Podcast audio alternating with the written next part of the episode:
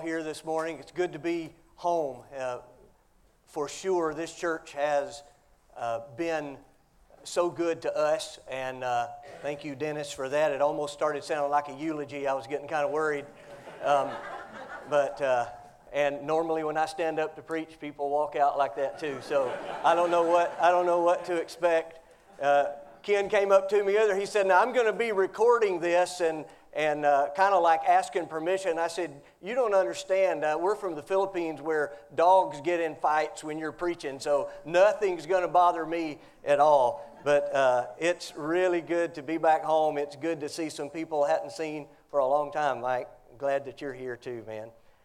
What a, what a day in the life of this church. Amen? Amen. On January 8, 1870, 11 charter members and the Reverend Jenkins took a step of faith and obedience and joined together because of their love for the Lord and their need for each other and the spread of the gospel in this place. Amen? They took a step not knowing but trusting. Reverend Jenkins was born in 1808, which means he had, and therefore this church had, because when he would stand up before those first members and preach and give illustrations, he was giving illustrations, and, and those first believers there would hear stories about people who were born before this country was. What a heritage. Wendy and I understand a little about the excitement and struggles of new groups coming together to be the first ones to believe and stand and follow. So I can assure you that those first months and years that this church met together, that was not an easy thing to do. Being first is always hard. Starting something is always hard. But just living in 1870 was hard. That was just five years after the Civil War life was hard, and so much has changed since then. I had fun just kind of looking back at what all had changed. You know, in 1870, the life expectancy in America was 40 years old for males, 42 years old for females. The population of America was just 38 million. Our flag only had 37 stars. The Transcontinental Railroad had just been finished the year before. Only 20% of the population in America in 1870 could read and write. 1.7% of students or young people between the age of 18 and 21 went to college. There was no electricity, no light bulbs, no record players, no telephones, no typewriters, no planes, no cars, no can openers, and not even blue jeans. And uh, if there's any young people in here, uh, you know, everything you read on the internet's true, you know. And I read a recent tweet done by Abraham Lincoln that back then there were not even iPhones.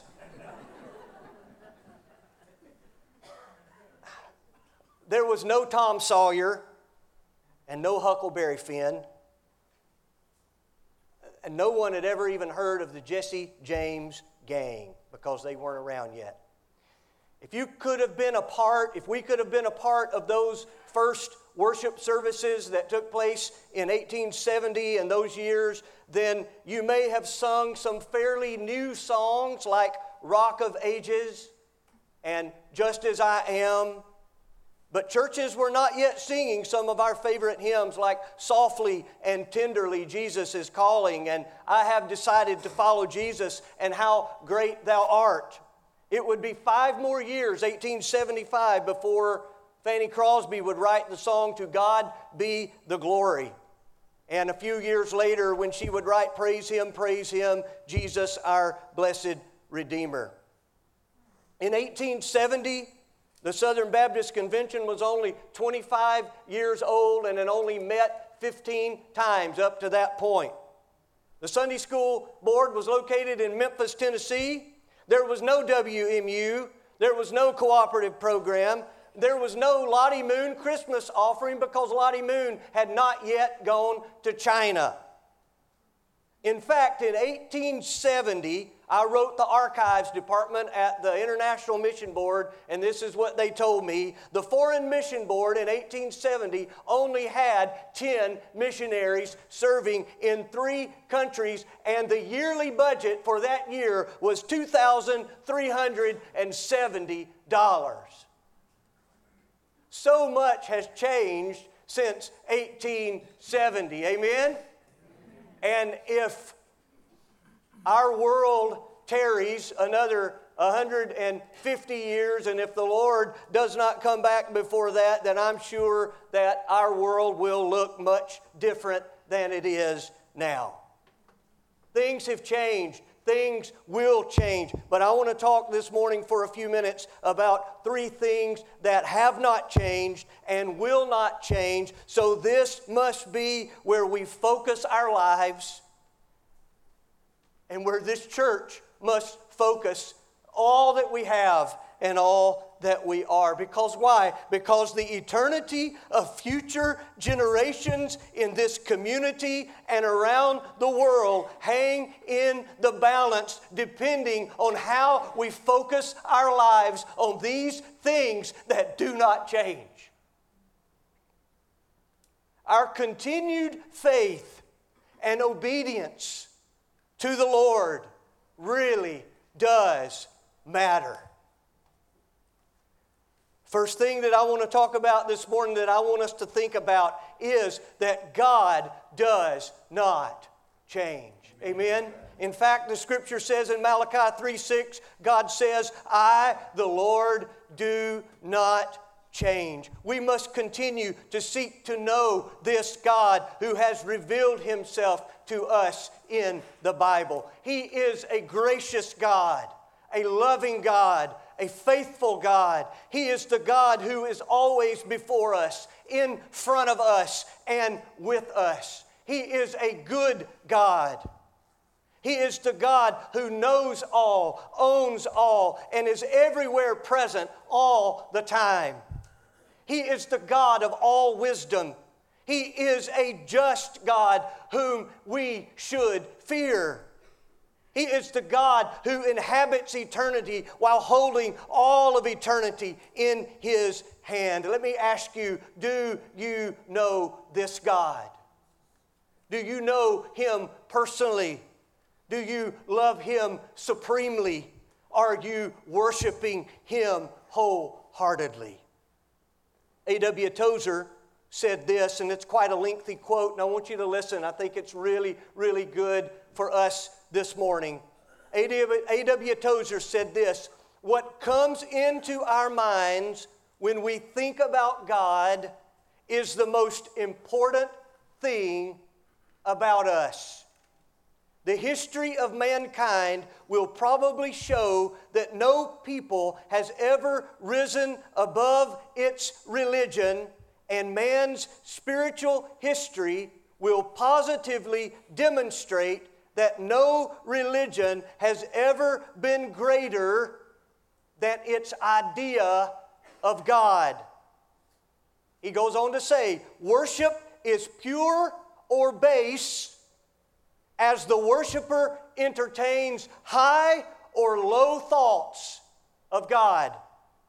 For this reason, he says, the most important question before the church is always God Himself. And the most important fact about any man is not what he at a given time may say or do, but what he in his deep heart conceives God to be like.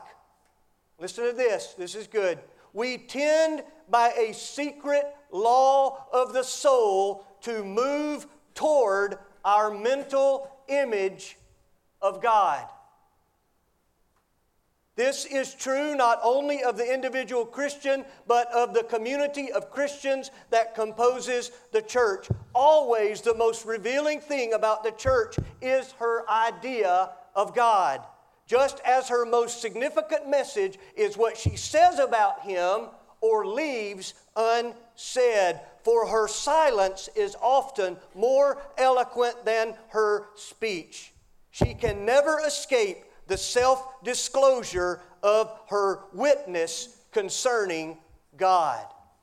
In other words, what we think about God is really, really important. And who we think He is determines who we become individually and as a church. There's always a danger, listen, there's always a danger of creating a God into our own image. Some have said that many now, in the American context, view God as something like a combination of a divine butler and a cosmic therapist. He's always on call, takes care of any problems that arise, professionally helps his people to feel better about themselves, and does not become too personally involved in the process. This type of, of worldview has been described by some as moral theistic deism, and that's what some would say that, how, that the practice that is taking place, no matter what the label of our church says, whether it says Baptist or Methodist or Presbyterian, that a pervasive worldview that's taking place in America is what some would term as moral theistic deism, which believes some things like this. Number one, that a God exists who created and ordered the world and watches over human life on earth. Number two, God wants people to be good, nice, and fair to each other. Kind of sounds like upward sports to me. As taught in the Bible and by most world religions. Number three, I like upward sports, by the way. The, number three, the central goal of life according to this worldview, is to be happy and to feel good about oneself. Number four, God does not need to be particularly involved in one's life except when God is needed to resolve a problem. And then lastly, this worldview uh, is lived out by this belief that good people go to heaven when they die. Pretty scary. In other words, if this is the God that I serve, if this is the God that we begin to serve collectively, then as long as I am somewhat outwardly moral and even regularly attend church, I can live for myself, I can live for my comfort, and I can live out my own ambitions.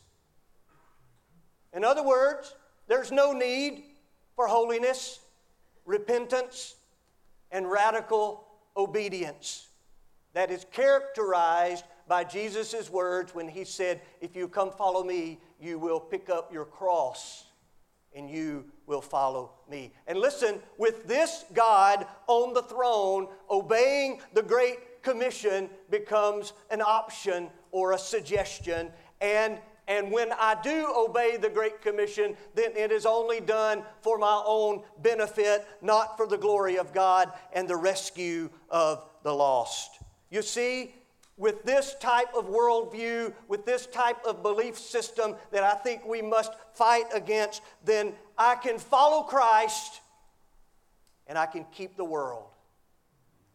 I can do both.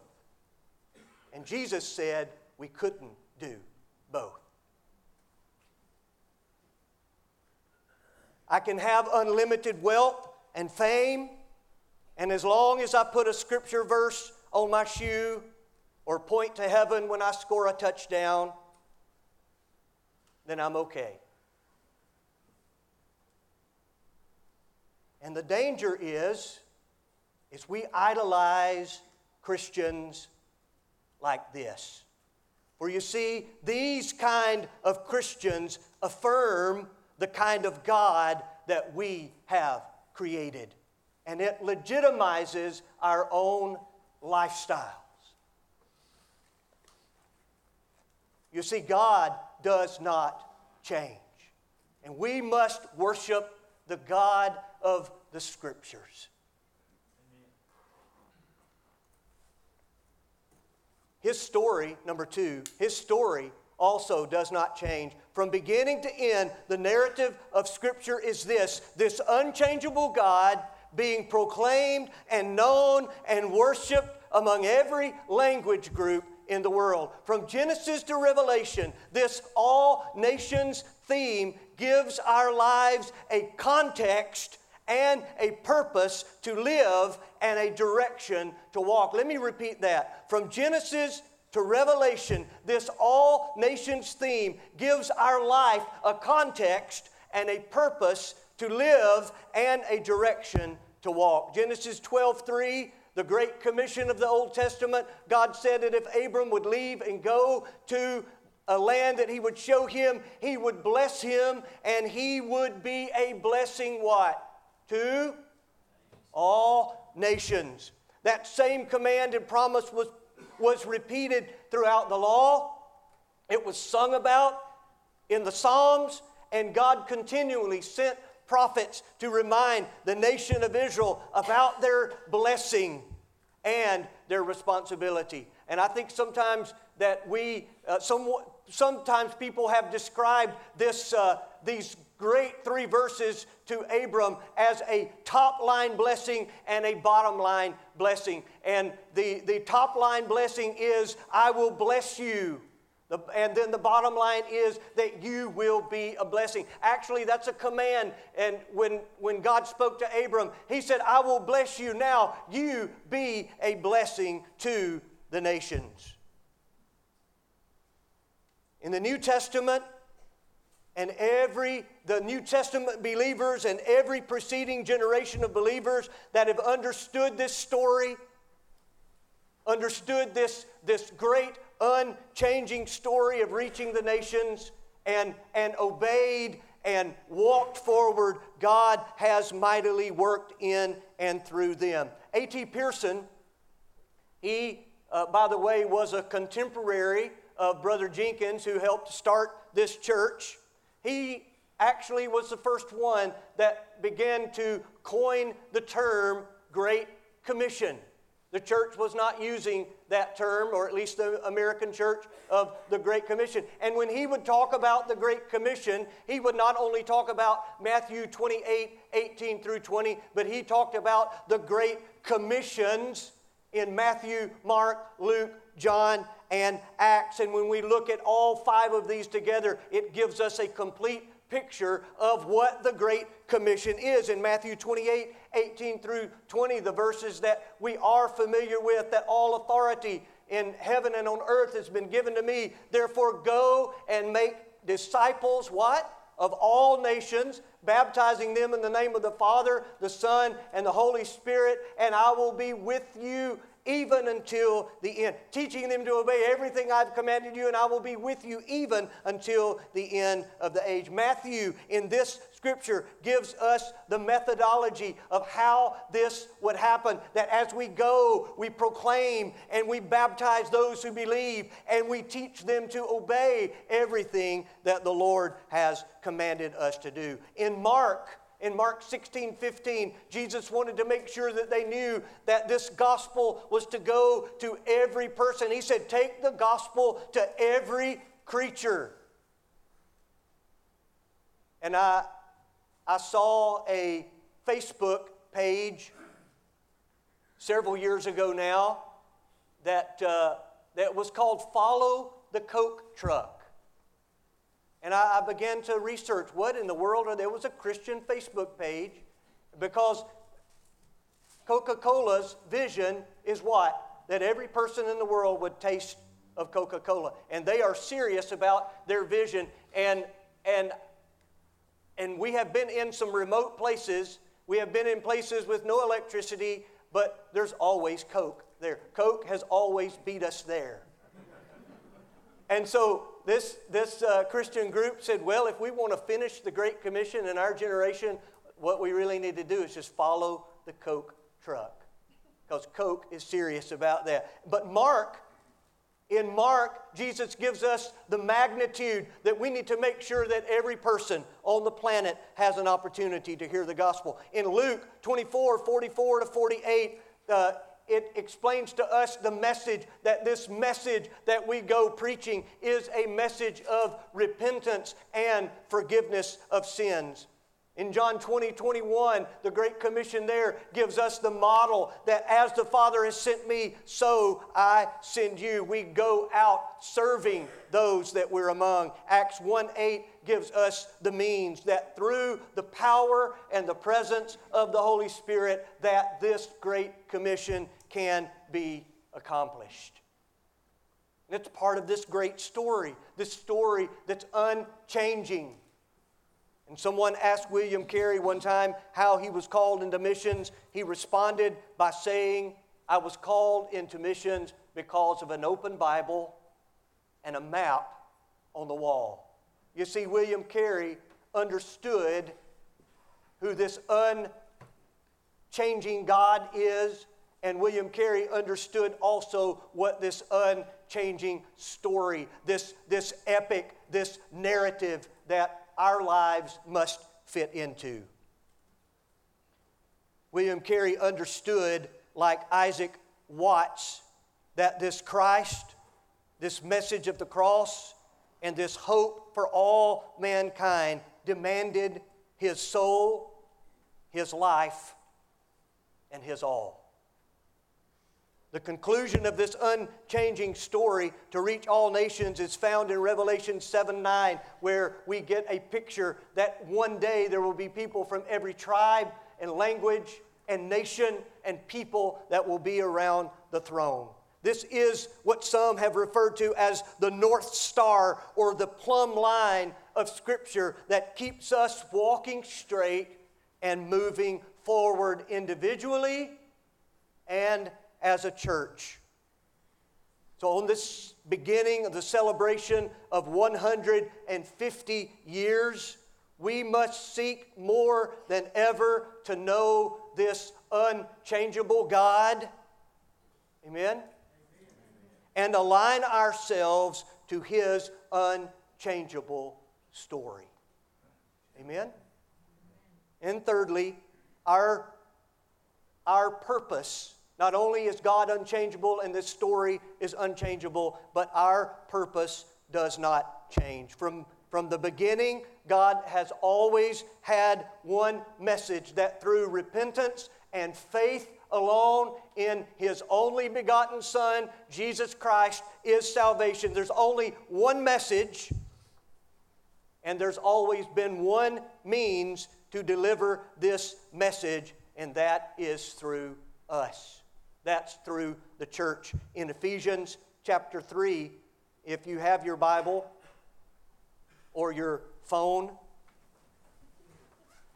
open your phone. That sounds really strange, doesn't it? Ephesians chapter 3. In the in verses 1 going to about verse 6, Paul is talking about this mystery. This mystery. What is this mystery? He said this mystery is the gospel, that this gospel is for the Gentiles or for the nations. And then he concludes these great verses of, of 1 through 9 with verse 10, where he says this This is so that God's multifaceted wisdom may now be made known through what? Through the church. Who's the church? Us.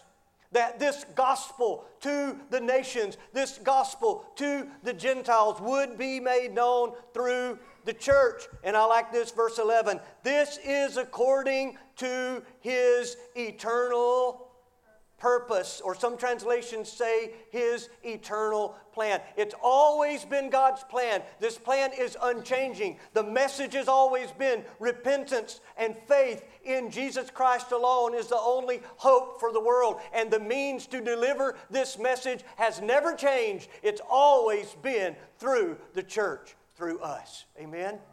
What a privilege that we have to live in a time like we live today, where there are more people on the earth that have ever lived on planet Earth before. 7.3, 7.4 billion people on Earth now. There has never been that many people on Earth at any one time. And we, as the church, have the awesome privilege to make sure that they hear this message. Those that live close to us and those that live far away.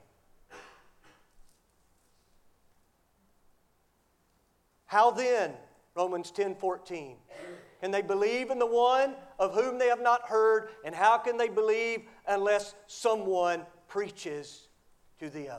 This gospel can only be believed on if people hear the gospel.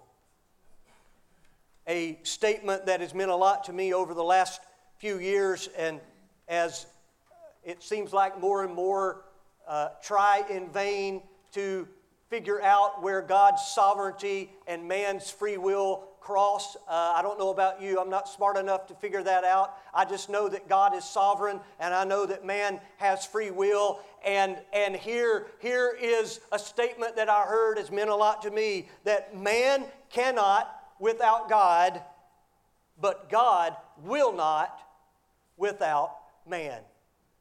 Let me say that again. Man cannot without God, but God will not without man. And I, I, think immediately of the story of, of Moses. The people of Israel had been in slavery for over 400 years, and finally, that after that period of time, God breaks into history once again, appears to Moses, and says these words Listen, Moses, I have seen their misery, I have heard their cries, and I have come down to rescue them.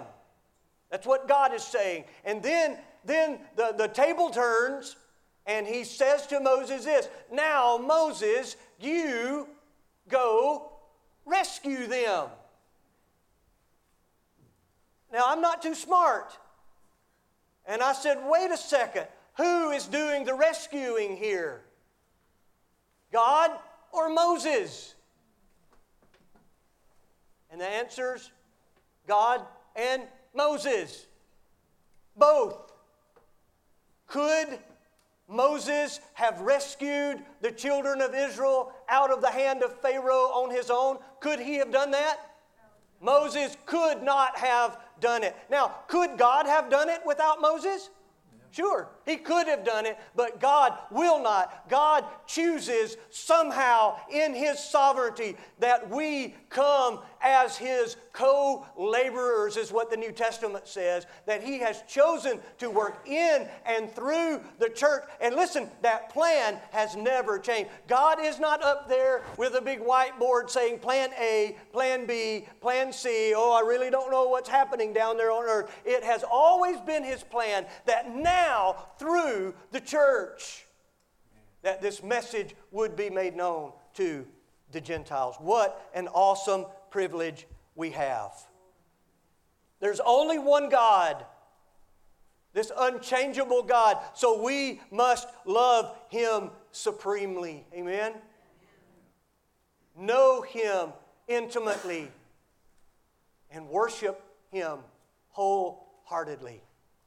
There's only one story, and it ends with the gospel being made known among every tribe and language on earth. And so we must align our stories with his story. You see, this life is not about us. For, for you, Lord of the Ring fans, I love Frodo and Sam, and they're walking down the road. They're beginning to see that this story is bigger than they are. They begin to see that, that they are becoming an important part in this story. And and they begin to question what all is going on. And one of them asked the other in, in somewhat confusion, but they said, What kind of tale, what kind of story have I fallen into? And listen, we have all fallen into this unchangeable story. The story's not about us, it's about Him and it's about the gospel being spread here and the gospel being spread to every people and language and tongue and nation across the earth. There's only one vehicle in which the story is proclaimed to those near and far, and it's us. So, listen, our lives really do matter. What a group of 12 people did 150 years ago really did matter. Amen? Wouldn't you say that? Who we are and whose we are today, listen, really is important for this generation and for the next generations. Don't forget, I'm, I'm not sure what those original 11 plus Brother Jenkins thought about back then. Maybe they were not thinking at all about us, but I think we should.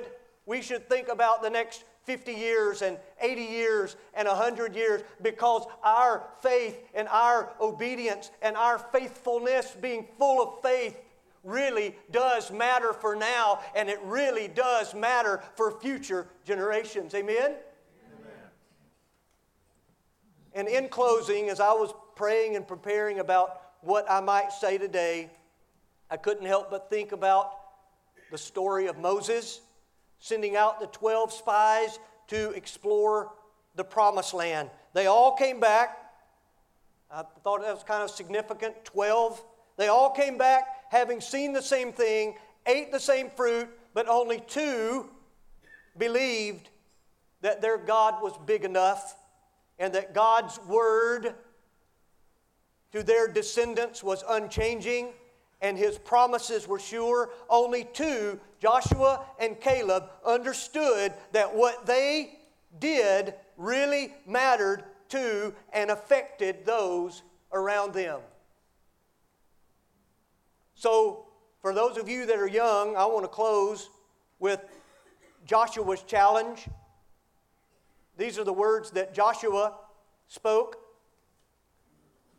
in uh, Numbers Numbers chapter 14, verses 7 to 9. They've come back from exploring the land. I'll start with verse 6 Joshua, son of Nun, and Caleb, son of Jeph, Jephunneh, who were among those who scouted out the land, tore their clothes and said to the entire Israelite community, the land we passed through and explored is an extremely good land. If the Lord is pleased with us, He will bring us into this land, a land flowing with milk and honey, and give it to us. Only do not rebel against the Lord, and don't be afraid of the people of the land, for we will devour them. Their protection has been removed from them, and the Lord is with us. Do not be afraid of them. He had faith in a God that was unchangeable. He, he believed God's unchangeable word, and he knew that how he responded to that really would affect those with him and future generations. And I'll also leave for those of us that are chronologically challenged, a little older, Caleb's words Joshua chapter 14, verse 7. This has been, this is after they've spent their 40 years in the desert. And Caleb says this, starting with verse 7 I was 40 years old when Moses, the Lord's servant, sent me from Kadesh Barnea to scout the land, and I brought back an honest report.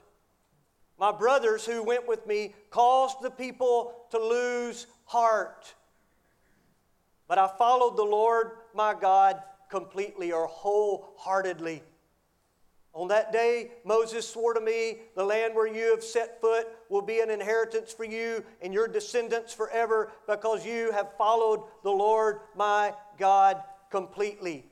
And then verse 10, now I know there's, uh, there's a few older people in here and you have been, you have been the, the cornerstone of this church now for years and years. What I want to say to you is don't stop now. Don't stop looking forward. Don't stop pressing on. Don't stop advancing. Here is Caleb. Listen to him. Let these words challenge. Let Joshua's word challenge the younger generation. Let Caleb's word challenge those of us who are going to middle age and older. Caleb says this As you see, the Lord has kept me alive these 45 years as he promised since the Lord spoke this word to Moses while Israel was journeying in the wilderness. Here I am today, he said, 85 years old. And I am still as strong today as I was the day Moses sent me out. Now, I don't know if that was really true or not. You know, he may have been standing there with a walker. We don't know.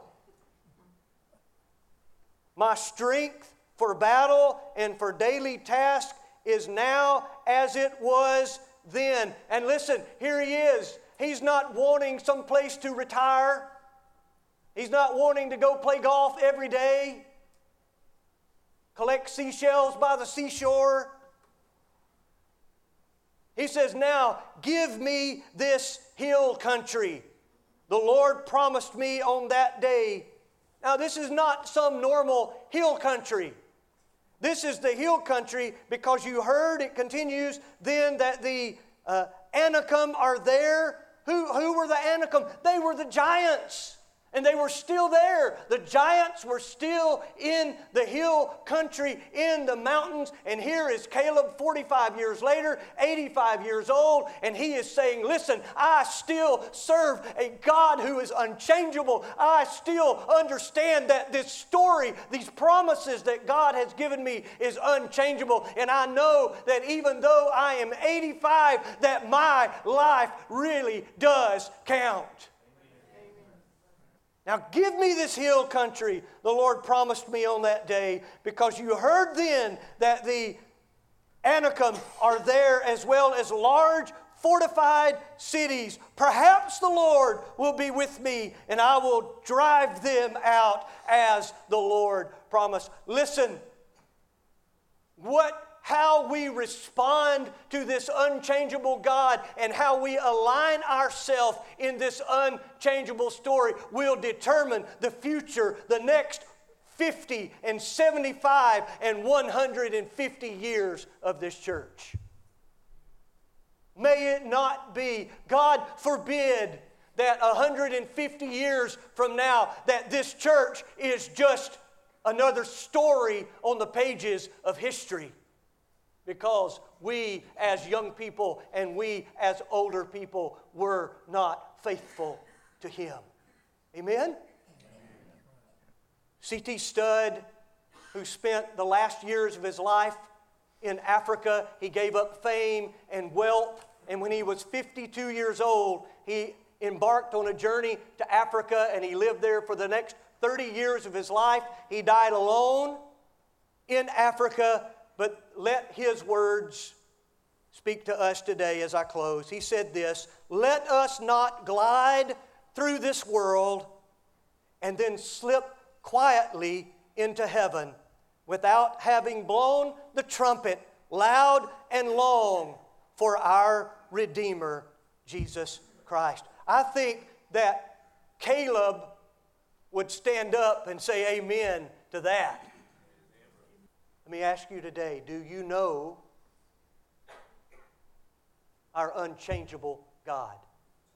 Do you have a personal relationship with Him through His Son, Jesus Christ? If you don't, then I invite you today to surrender your life, to, to, to repent of your sins, and to place all of your life at His feet and ask for forgiveness, believing that His death his burial, his resurrection has paid in full everything that you've ever done or ever will do, and to surrender your life to him. Do you know him? If you know him, are you aligning your life with his story, or are you just living your own story? Are you making up a story. And let me tell you, if you're making up a story, it's a whole lot smaller story than you could be living if your life were aligned with His story.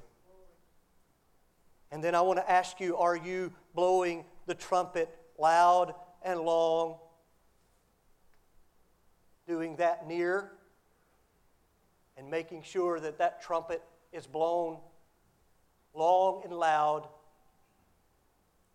to those who have never heard the gospel. Would you stand with me and would you pray?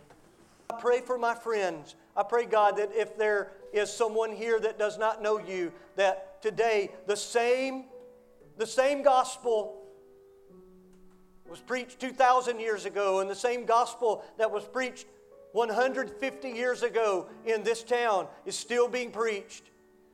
And I pray that they would respond by faith in you. And God, I pray for those of us that do know you, that Lord, we would really, really, really understand this unchangeable story and this unchangeable means by which this story is proclaimed to the whole world. And God, we would not write our own stories, but we would submit to, the, to you who writes the story and makes history.